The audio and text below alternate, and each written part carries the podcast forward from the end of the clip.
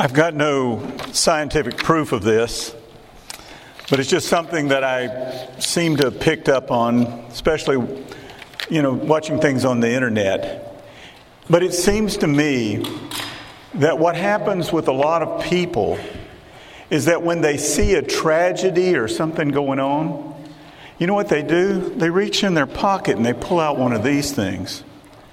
And instead of going and trying to help those people, that are going through the tragedy. And I watch that and I go, do we not have concern for those people around us anymore? Do we not go and help those people that need to be helped anymore? Is that what goes on with us? Well, you know, I don't know if you picked up on this, but I actually had a plan through these past five weeks now. This is the sixth week of the messages that I was giving called Essentials. What I was talking about first, I said people need the Lord. Then I said people need a walk with the Lord. People need the church. People need friends. And people need a purpose. And what I was trying to say to all of us here is that if we don't go and help these people find these things, know these things, people need the Lord, don't they? People need to walk with the Lord, don't they? They need a church. Yes, they need friends. Yes, they need a purpose. Yes, all of those are absolutely true. If we don't help them in this, what we're doing is is we're saying, "You know what? We're glad to have you, but if you don't come in, if you don't you don't have any relationship with us at, at all, we're still okay with that." In other words, we will let them be in their tragedy and we will do even less than videotape them and put it on the, the internet. And our evangelism programs that we've had in the church for years have been something along the lines of we're going to teach you how to share Christ. And so, what we do is we get people to memorize Scripture, and we give them a good plan of how they can get there. But in reality, what we've done is, is that we have not reached those people. We haven't reached those people because we haven't helped them. They, maybe they find the Lord in this. But what they don't have is they don't, they, they don't have a walk with the Lord. They don't have a church. They don't have friends. And they don't have a purpose. And we're hoping that they'll just make it after that. We seem to say that this is what we're going to do next. We're just going to, we're just going to, we're going to say, now that you've got that, you're going to be okay. Well, folks, let me ask you something. Does fast food taste better than prepared food, you know, that it takes a while to prepare? And most of you are going to say the prepared food tastes better. But let me tell you when fast food tastes better when you're really hungry. And what we're doing is we're knocking on people's doors and we're telling them about Jesus in this very quick way. We're giving them fast food. Now, what they're doing is, is that every once in a while we find somebody who's really hungry we do find somebody that's really hungry. And then we see them come to know the Lord on this. And they're very polite most of the time. And what they do is they end up praying a prayer with us. And I've been through enough of these evangelism programs and, and even led these evangelism programs and even celebrated those people who have prayed those prayers with people to recognize that I would say nearly all of the time, not always, but nearly all of the time, they'll, they'll have the courtesy of tasting our food, but they won't swallow. What I'm saying is they'll say the prayer with us, but they will never come to church and that they will never be baptized. And so we've got to be a people, not that are simply giving them the fast food, but we've got to be in the long term haul with these people. Will the fast food work sometimes? Yes, it will. If they're hungry at the time that we go in, yes, it will. But most of the time, what we're finding is people who are never making a commitment to the Lord. So let's look at some characteristics of those who follow the Lord and realize what we've got to do with this. First, a follower of Christ must receive the Word of God and understand we have not reached these people if they have not received the Word of God. They've got to receive the word of God. James 1:21 says, "Therefore, ridding yourselves of all filthiness and all that remains of wickedness, in humility receive the word implanted, which is able to save your souls." This is how a person comes to Christ. This is also a characteristic of a person who has come to Christ. If they are not in the Word of God, then that we have not truly reached these people. Now, the reason that a person doesn't, that from the outside doesn't understand it, is because people don't truly understand the tr- uh, Scripture before coming to Christ. That's the people before. They don't really understand the Scripture before coming to Christ. And that's because the Scripture is a spiritual transfer of into our spirits. Understand what we have. We have a dead spirit before we come to Christ. It means that our spirit is unable to respond. Doesn't mean it doesn't exist. It means that it, it is unable to respond to the Holy Spirit. So when the people read the Scripture, and they do not know the Lord, what happens is, is that it just is foolishness. In fact, it says in 1 Corinthians 2:14 it says, "But a natural person, that's a person that doesn't know the Lord, does not accept the things of the spirit of God, for they are foolishness to him, and he cannot understand them because they are spiritually discerned." And what happens is, at salvation, the Holy Spirit makes a visit with them, does not inhabit them, but visits with them, and says, This is the Word of God, you've got to receive it. And they have the ability to receive it at that point because the Holy Spirit has conviction, but they may resist the Holy Spirit in this. And so when they do, though when they accept the, the Lord in this, then what they have is the ability to hear the Word of God through how the Spirit reads it to us, and we understand it more deeply than ever before. I used to wear glasses. Now, in fact, I wore glasses so bad that, that I couldn't read the clock next to my bed because I get up, and, you know, when it's dark every morning. I get up and when it's dark and come to work. When I look, uh, when I would look over there, I couldn't tell what time it was. So I would have to find my glasses so that I could just look at the clock so I could determine whether it was time to come to work or not, or time to get up, rather. And that was the way it was. But when, the, when it's like this with the Holy Spirit, the Holy Spirit became my glasses when I looked at the Scripture. Things that I couldn't see before, I could now see because the Holy Spirit was in me. And so that we find that when you are a believer, the believer who follows the Lord is a current student of the Bible. You're going to be in the Word of God.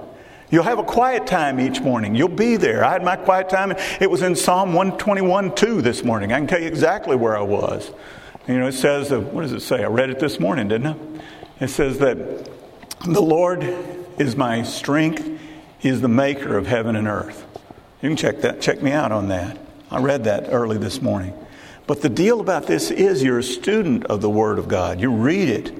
You see, what happens to you is, is that you you start to grasp this sort of thing. So, first, you need to know that you receive the Word of God. And we haven't reached them if they're not receiving the Word of God, if they're not a student of the Bible.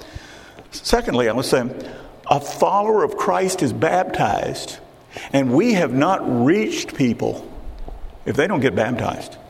I mean, sometime in their life they need to be baptized in this. See, this is not a condition of salvation. This is a characteristic of salvation. I want you to understand that. I'm not telling you that you're not saved if you I mean if you're not baptized. I'm saying this is a characteristic of salvation. When Peter was asked what must be done for salvation, he replied in Acts chapter 2 verse 38. Peter said to them, Repent and each of you be baptized in the name of, the, of Jesus Christ for the forgiveness of your sins, and you will receive the gift of the Holy Spirit. Now, this often causes a problem. A lot of people think that baptism is salvation. In fact, you don't know how many times I've had uh, parents come and say, Oh, I'm glad that my son now is saved just because he got baptized. I tell them that's just water. That does not save you. That water does not save you. It's not going to start saving you. You know, and that's not the, the, the, way that it works. That is water. That is an act of obedience. So understand, this is what happens there. It is, and, and, and some churches have started doing this. If you want to be baptized, come this next week, we're going to baptize everybody. I mean, no, no repentance, no confession of faith, nothing. Just go and put them in the water. Put them in, put them out, you know? And it's like, they, I mean, their laundry is, I guess, saved after that too. So you see, this is the kind of thing that happens. No, but on the other side, there is no evidence that a follower of Christ who has had the opportunity ever refusing to be baptized in the New Testament. You read the New Testament, you will not find in there anywhere that you'll find a follower of Christ who refused to be baptized. We don't have a story of that whatsoever. He had, that had an opportunity. I know everybody goes, What about the thief on the cross? He just didn't have the opportunity. Let's understand that completely. And so, this is a, an issue with so many of our evangelism programs. They repeat that prayer, but then they will refuse to be baptized. That's the, not the kind of salvation I got. The salvation I got was one that I was willing and even wanted to be baptized afterward. It didn't happen immediately, just like we don't do it here, but it happened soon after that. Salvation is a call to repentance from our own lordship to Christ's lordship. It makes sense that we are going to be obedient to what the Lord has told us to do and be baptized. If we're a follower of Jesus Christ, we will be baptized. Now, you know, baptism doesn't make a person a follower of Christ, but a follower of Christ has been baptized. Years ago, I took Taekwondo, and my uh, instructor was a third degree black belt. Uh, let me ask you what would have happened if I'd gone to him and said, You know, I want to be a black belt, but I don't want to do all those things that you're trying to make me do. What would he said to me? There's the door. That's all it. And they would have, that literally is what would have happened. He said, I don't care what you're paying me to, to uh, train you, there's the door. You understand? And, and we think that Jesus is going to say, well, it's okay. You just don't have to do what I told you to do. It doesn't work that way. Third thing a follower of Christ forgives others. Now, understand this is hard because we really haven't reached people if they're not forgiving others. That sounds really crazy, doesn't it? Now, there's plenty of people who claim to be followers of Christ who do not forgive. They believe that simply their own statements of belief will save them. I want to tell you, their statements will not. And I'll say this because knowing Christ is not the same as believing he is the Son of God. And I think that's going to confuse some people. They say, Well, I know he's the Son of God, but do you know him? That's the question that I have for you. You see, you believe that he's the Son of God, but you may not know him. I, I believe that Putin is the uh, president of Russia. You realize that? You know that doesn't affect me. It doesn't affect me whatsoever what I believe about Putin. You know what would affect me? It would affect me if I was a citizen of Russia. You understand that believing that Jesus Christ is, is a, uh, the Son of God would affect you if you were a citizen of Christ's kingdom. Yeah, it does. So you need to understand, you need to be a member of his Christ kingdom. See, to know Christ is to know his forgiveness. The very act of repentance means that, uh, means that, or reveals rather, that forgiveness must be in your future.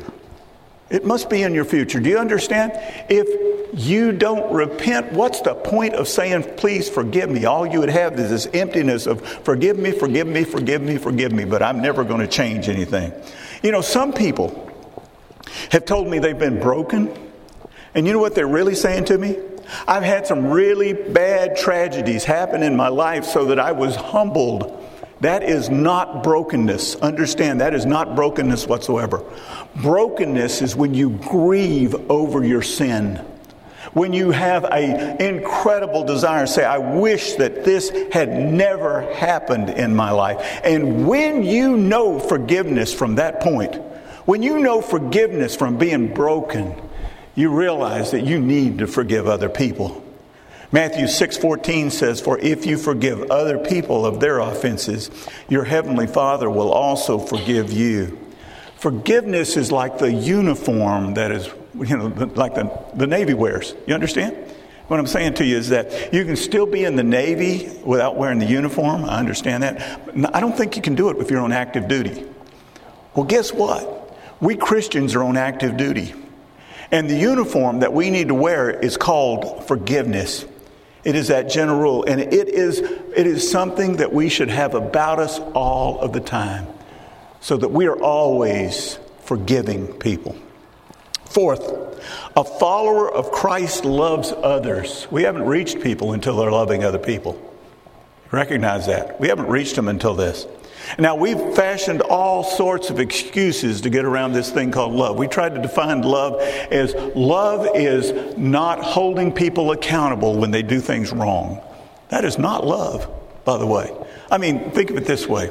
I mean, I always hear this one. You know, whenever I, start to address something, they'll, they'll say to me, He who is without sin may cast the first stone. I've heard that so many times. I, I want to tell you what, I wish there were some seven year olds in here. Because, you know, I'm give you a little instruction, seven year olds. If you were here, I would say this to you. I would say the next time your mom or dad wants to, dis- uh, to discipline you, why don't you say, He who is without sin cast the first stone? And let's see how that goes over a little bit there. Do you understand? That's not love, is it? We define love in that sort of way, you know? But, you know, if you play that scripture out, God will never, ever have any reason that He would ever to even uh, have His wrath upon us if we didn't trust in Jesus. And so it makes the cross meaningless. No, 1 Peter chapter 4 verse 8 says, "Above all keep fervent in your love for one another because love covers a multitude of sins." Our sins are forgiven because of the sacrifice of Christ. But this salvation instills a fervent love for other people. Love is a characteristic of the follower of Jesus Christ because it is a characteristic of Christ. And the closer that you get to Christ, the closer you're going to get to loving other people. You see, it's impossible for you to change your earthly parents. I know you, I've heard that you can get rid of your parents legally now. I don't know how. That, that doesn't still make them unearthly parents. They're still your parents. They're still your parents no matter what. And you will have the characteristics of your parents. I mean, you may have the eye color, you may have their, you know, you may have their hair color, you may have something other characteristic of them, but you will have that uh, characteristic. But when you are spiritually born, you have a new parent. See, God so loved the world is the same love that you should have because it is in your Father. You recognize that. And this is in His DNA, it should be in yours. And so it'll always be working on you because He loved you. You receive that love and you give that love out. Fifth, a follower of Christ will attend church regularly. And we haven't reached them if they don't attend church regularly. And I was riding my bicycle this morning. I, I, didn't think it was raining that hard. It was. And I was extremely wet when I got here. I was soaked through and through. I thought, oh, it's just a little mist. It's not going to be bad. Well, it, it was much worse than I thought. And I thought, how many people might stay out today because they're afraid of getting a little wet. You understand? Regularly attending church. See, the Bible doesn't give a follower of Christ permission to miss church on a whim, just a whim. You see, the, I, I realize that um, some churches are even starting campuses that do not have attendance. I don't know if you realize some churches are starting online campuses, as they're calling it that. In other words, they're telling people, come and be a part of our church online, but you don't have to attend anything anywhere. But that's not from the Bible. Hebrews 10:25 says, "Not abandoning our own meeting together as is the habit of some people, but encouraging one another and all the more as you see the day drawing near." You see, the thing thought that you can get everything online, that you can get in person, is ludicrous. The follower of Christ needs to attend church to encourage others as well as being encouraged. It is picking others up when they are down, and you can't do that online. You just cannot see that they're down when they're on, you're online. You're encouraging them to walk with the Lord through all of this. You see, and a follower of Christ, really a one that is walking with the Lord, wants to be around spiritual people because you know, as a follower of Christ, they can help you.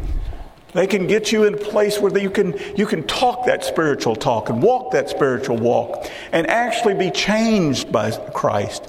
And so that the Holy Spirit within you will compel you to do so. And when that disaster strikes in that person's life, and they and they and they're standing there and they're saying, you know, some people been out of the church for years, but what they expect is is that is that the moment they have something, a tragedy in their life, they expect the church to come over to them. The church doesn't even know about it. They don't even know they're in the hospital. The church doesn't even know what's going on with them. And so they, they, don't, they get upset the church didn't do anything. Well, the church didn't do anything because you weren't there. You weren't there on a weekly basis. And so this is the kind of thing that happens. You see, when disaster strikes in our community, our neighbors, we go over and help them clean up and repair. Well, let me tell you, this world needs some cleanup and repair. And we need to be in the business of, of reaching them and having them with us in this. For a, a follower of Christ says, join me in this. Join me in what I'm doing. Sixth, a follower of Christ reaches out to bring others to follow Christ. And we really haven't reached people until people are out reaching others. James chapter 5 verse 20 says, "Let them know that the one who has turned a sinner from the error of his way will save his soul from death and cover a multitude of sins." Again, it is the forgiveness of sins is the work of Jesus Christ on the cross. I want to say this. But the covering of these sins indicates that it's a characteristic of a follower of Christ who is forgiven through all of this. The follower of Christ sees those who do not have these characteristics and works to bring them into the church. They are urged to receive God's word. They're urged to be baptized, urged to have repentance before their baptism. Know that they have forgiveness and give forgiveness to other people, to love one another, and be in a Christian community so that they become those who will reach out to others and try to get them to do the very same thing. This is a matter of concern for other people. Many people are concerned about the church today. Across the world, we're finding that, at least in America, the church attendance is dropping in this.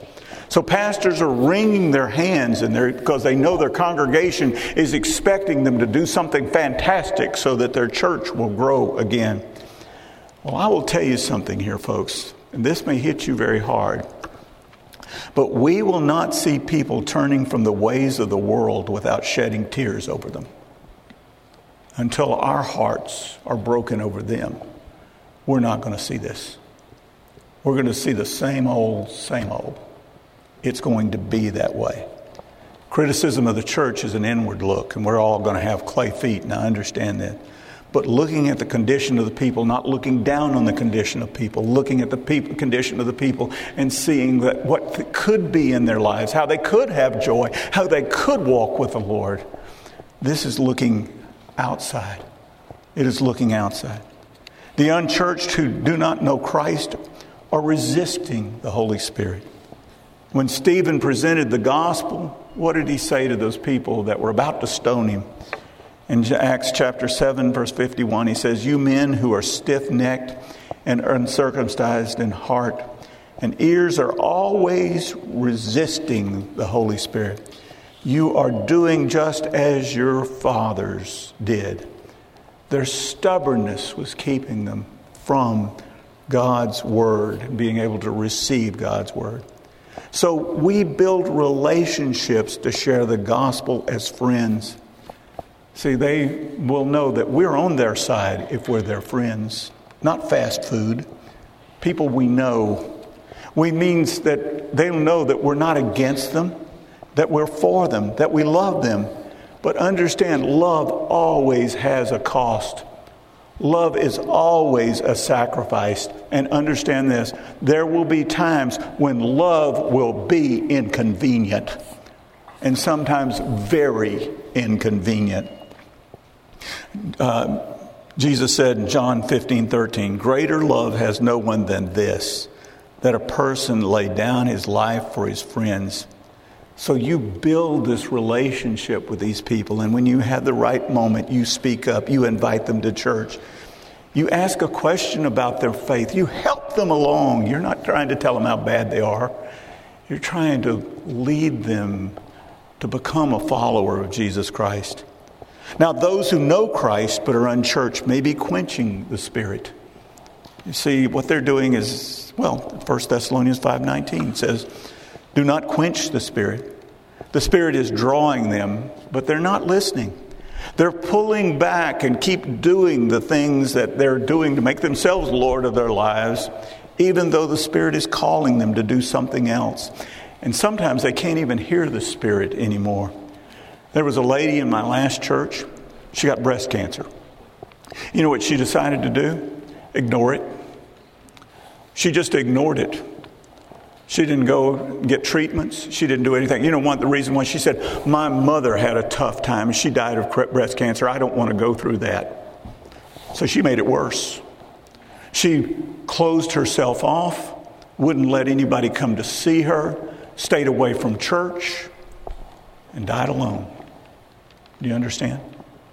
That's what happens with a lot of people that are quenching the Spirit. They're staying out of church, they're ignoring the Spirit leading them, and they're ending up dying alone. Miserable in a lot of ways. We don't want that for people. They're quenching the Spirit. And those who know Christ but are in church may be grieving the Spirit. You realize it says in, in Ephesians 4:30, uh, "Do not grieve the Holy Spirit of God, by whom you were sealed for the day of redemption." You realize when you come to know Christ, the Holy Spirit comes to live in you. Do you realize that in every sin that you have after you become a believer, He's right there? He's there with you. He's there. And what happens is, is that you grieve him. That means cause him pain because you're, you're doing this. And, and people think, you know, I think a lot of people think, I have control over what I'm doing. I have control over this thing that I'm doing, but they don't realize it has control over them. And they may not be drug addicts, but it, they're, just like drug addicts in the fact that it may be sex, it may be money, and it may, or it may be pride. But it's something that is there that is holding them and allowing them just to continue to grieve the Holy Spirit. They're like the monkeys that they, they used to catch by they'd get these gourds, cut a hole in them, put the fruit inside. The monkey would reach in with the hand, but the, but the monkey can't get the hand out as long as they're holding on to the fruit. And they get captured that way. They're captured by their sin. So I will say to you what I hope we can do, especially in 2024. Let's rescue as many people as we can. Let's rescue as many people as we can. Let's see people come to know Christ and know the joy of the Lord. Not simply so we can have them in our church because we just want to say, oh, look at us, what we've done. Let's see some marriages brought back together because Christ will be in the middle of those marriages. Let's see some miracles in that. Let's see love abound, abound in our church and outside of our church that we show ourselves to be such loving people. Let's see encouragement for these people and, and for, for the inside and the outside of us, for those that are inside our church and on the outside of the church.